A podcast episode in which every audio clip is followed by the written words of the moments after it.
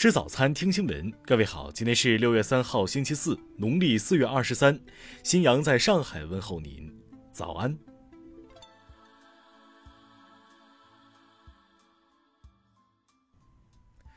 首先来关注头条消息。据外媒报道，《纽约时报》记者马吉哈伯曼近日发推文称，特朗普一直在告诉一些与他有联系的人，他希望自己在今年八月前复职。与此同时，哈伯曼还在此条推文中附上了一段美国有线电视新闻网采访特朗普此前的国家安全事务助理迈克尔·弗林的视频。据该视频显示，弗林和诸如匿名者 Q 等特朗普的支持者团体似乎相信美国或将发生类似缅甸那样的政治巨变。然而，弗林很快便否认了上述说法。他于五月三十一号在社交平台上澄清称，美国没有任何理由会发生政治巨变。他也从来没有采取过此类行动。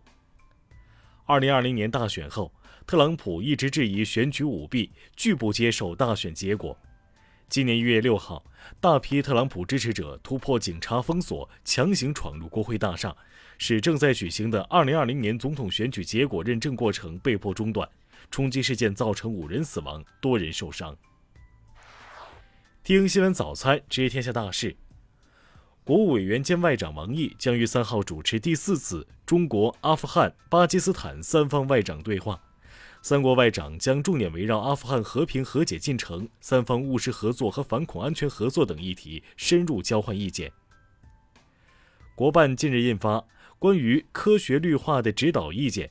其中指出要尊重自然规律，坚决反对大树进城等急功近利行为，避免片面追求景观化。切记行政命令瞎指挥，严禁脱离实际、铺张浪费、劳民伤财搞绿化的面子工程、形象工程。教育部二号消息，二零二一年全国高考报名人数一千零七十八万，比去年增加七万。数据显示，二零二零年我国全国范围内普通话普及率达百分之八十点七二，比二零零零年提高了二十七点六六个百分点。圆满完成语言文字事业“十三五”发展规划确定的目标。全国扫黄打非办日前指出，新修订的《未成年人保护法》正式施行后，该部门协调查处涉儿童色情信息案件，依法严惩侵害未成年人权益、持有儿童色情制品内容行为的不法分子时，有了主要法律依据。据国家邮政局实时监测，截至本月一号。今年全国快递业务量已突破四百亿件，接近二零一七年全年水平。中国工程院昨天对外公布，经中国工程院院士增选第一轮评审，产生进入第二轮评审候选人二百三十五位。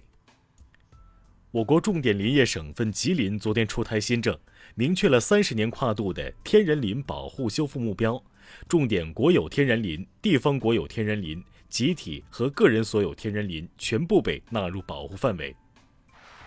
下面来关注国际方面，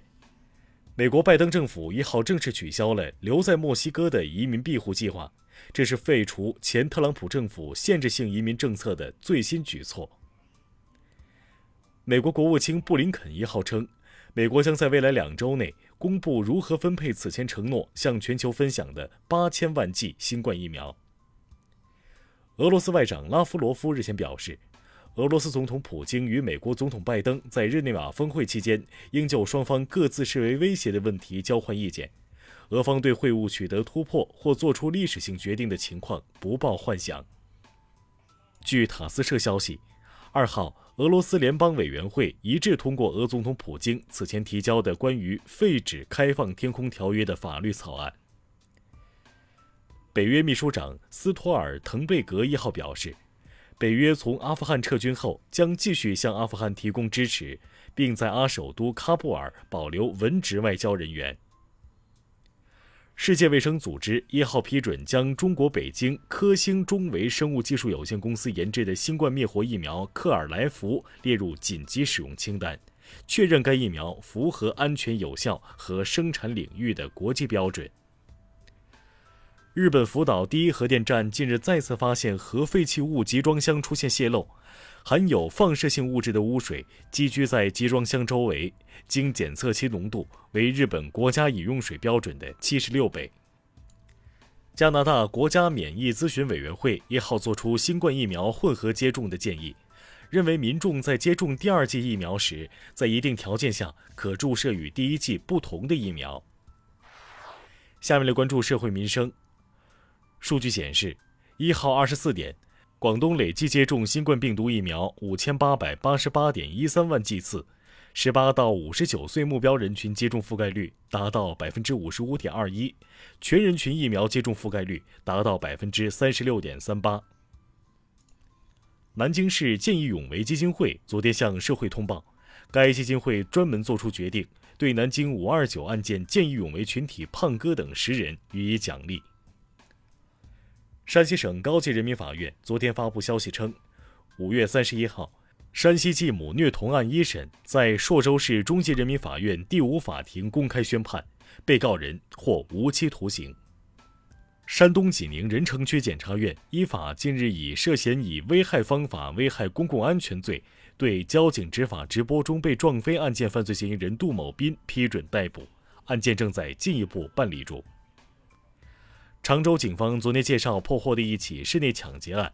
虽然嫌疑人王某作案后奔逃两千余公里，费尽心机和警方躲猫猫，但法网恢恢，嫌疑人终被抓获。下面来关注文化体育。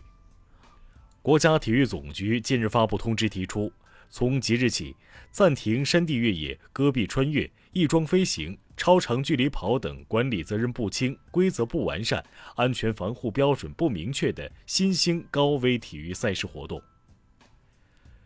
世界羽毛球联合会昨天公布了2021年名人堂名单，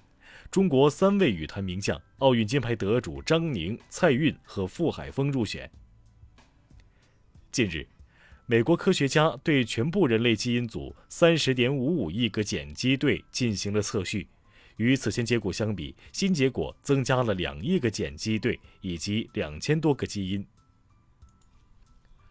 甘肃天水疙瘩川遗址考古发掘持续进行中，遗址所在地南部为新石器时代大型聚落址，面积约一点六万平方米，发现仰韶文化至马家窑文化的灰坑、墓葬、房址、造纸和窑址等各类遗迹。